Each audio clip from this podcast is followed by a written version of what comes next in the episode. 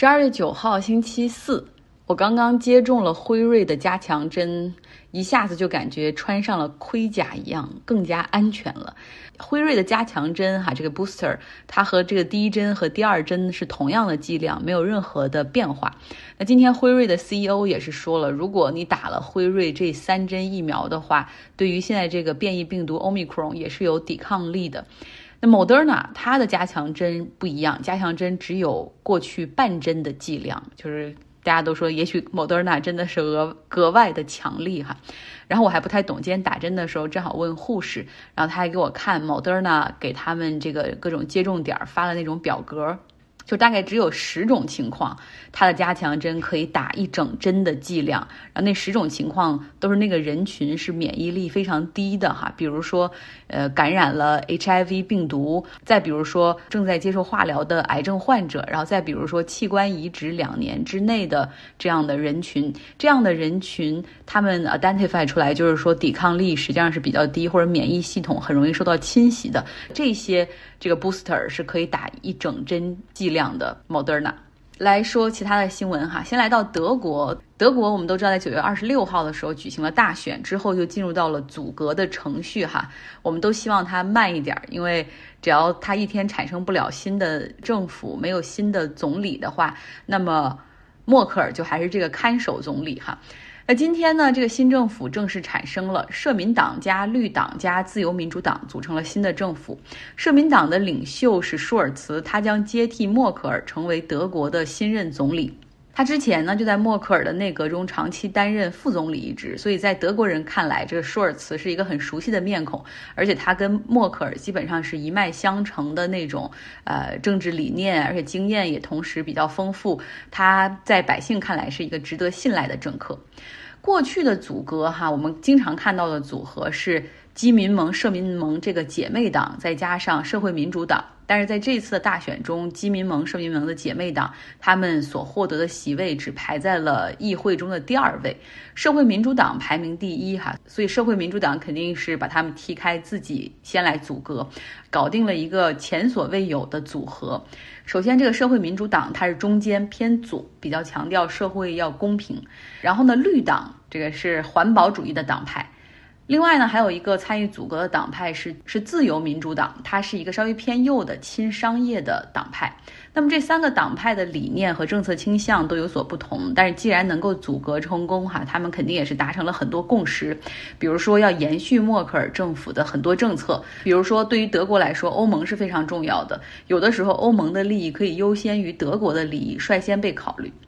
然后，另外，他们还达成了在新能源领域大力发展绿色清洁能源，要加速煤炭业的退出。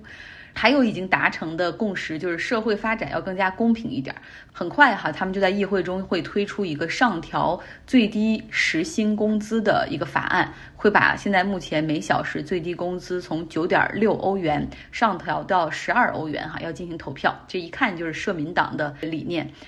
然后，另外呢，他们还达成了一个共识，就是不要再扩大债务了，让德国的财政健康平衡。我们之前读书俱乐部在看那本《金融危机如何重塑世界》里面讲到，德国人特别重视财政纪律，他们把 GDP 和债务的比哈看得很重，对自己要求很严格，然后对欧盟里的其他国家要求也很严格，这是好事儿哈，避免债务危机。但同时，它已经成为欧盟经济发展中一行的很不稳定的因素，因为毕竟其他国家和德国的发展水平，尤其是东欧、南欧的国家是有很大差距的哈。然后你现在货币政策的权利其实。全部是收到欧盟手里了，各个国家其实可调节经济的手段非常的少哈，只有这种通过财政这个工具来进行调节。那如果德国对严于律己也严于律人的话，其实对于其他国家来说会觉得很压抑。现在这个新政府他们当务之急是有两个事儿哈，对内就是要应对疫情，对外要关注俄罗斯和乌克兰的局势。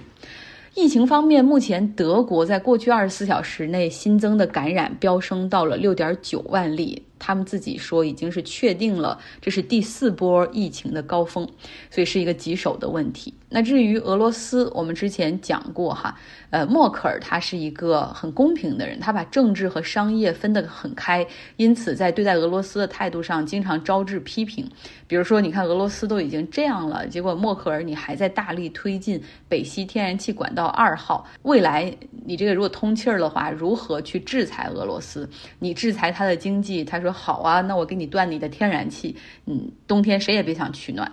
所以这个能源安全哈，等于说交给了俄罗斯的手里。在这个方面，舒尔茨会和默克尔不同，他也表示说会对俄罗斯有强硬的立场。之前他们在这个候选人辩论的时候，他讲过说，如果乌克兰的这个事态升级的话，德国将无限期的搁置北溪天然气二号管道。那在宣誓就职之后，很多国家的领导人也给舒尔茨打电话来祝贺。普京就强调说啊，希望德国和俄罗斯之间可以依旧保持良好的关系和畅通的对话。所以你看，普京也是知道的哈，这个舒尔茨对他会比默克尔要更加的强势一点。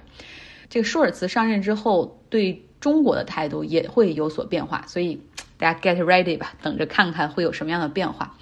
另外呢，舒尔茨和默克尔还有一个很大的不同，就是默克尔他的党派是基民盟，哈，这个展开了全称叫基督教民主联盟。他虽然不是一个宗教团体，党内也有很多人是无神论，但是他们确实同意说基督教是整体的一个比较核心的一个价值观，还是他们愿意去推进的。但这并不意味着默克尔很保守，相反，在默克尔任期内，他们还推进了同性恋婚姻的合法化等等。但是这舒尔茨他完全是一个 non-religious，根本就不愿意提宗教，也不愿意和宗教沾边儿。在这一点上有多明显呢？在今天宣誓就职的时候。就大家都知道是要说那一套词儿哈，就是全心全意为这个国家服务啊，然后奉献一切等等。但是他自己去掉了一般经常在后面还有的最后一句话，就是 So help me God，就是呃，请上帝来帮我还什么之类。他把这一句话给去掉了，完成了权力的交接。默克尔的十六年总理生涯正式画上了句号。他和舒尔茨握手。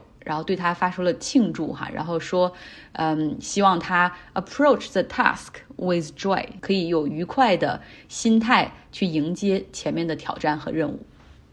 OK，我们再来说其他疫情方面的新闻。之前我们还说各国政府都在努力保持社会的开放，至少不要 cancel 哈，就是取消圣诞节的聚会。但是现在眼看欧洲的疫情数量不断攀升。有些政府扛不住了，法国政府就宣布说，为了确保圣诞节那会儿你的家人聚会还能够正常举行，那我们现在必须要控制一下感染的情况了。现在开始，所有的夜店、酒吧都不许营业了，然后也不建议公司司开年会，然后商务的那些宴请也最好都取消，建议有条件的回家办公。学校里面严格要求孩子们要戴口罩，保持社交距离，因为近期看起来青少年群体中。的感染数量在上升，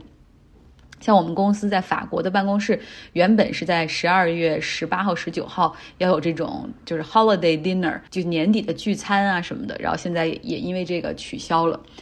英国首相 Boris Johnson 他在今天召开了新闻发布会。我们都知道 Boris Johnson 他是多么不希望就是去加各种各样的限制什么的。之前也讲过哈，那个时候虽然病例也已经有好几万了，但是连口罩也不用戴，疫苗卡也不用检查。但是现在呢，为了应对激增的病例，他今天宣布，酒吧还有大型的体育场馆，然后电影院。什么这些地方，你要想进门的话，需要检查 COVID-19 的疫苗卡，有疫苗卡才能够进入。然后再比比如说，几乎所有的公共场所，不论是不论是地铁、火车，还是那个剧院、电影院什么的，大家都需要戴口罩。然后他还说，人们最好是可以在家办公。Boris Johnson 一再强调说，哈，注意哈，这不是 lockdown，这是我们英国的 Plan B，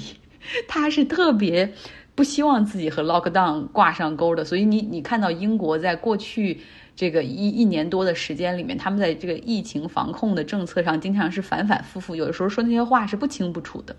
然后呢，他还说绝对不要担心哈，这不是 lockdown，大家的新年还有圣诞聚会该怎么样进行正常进行，我们是绝对不会 cancel Christmas 的。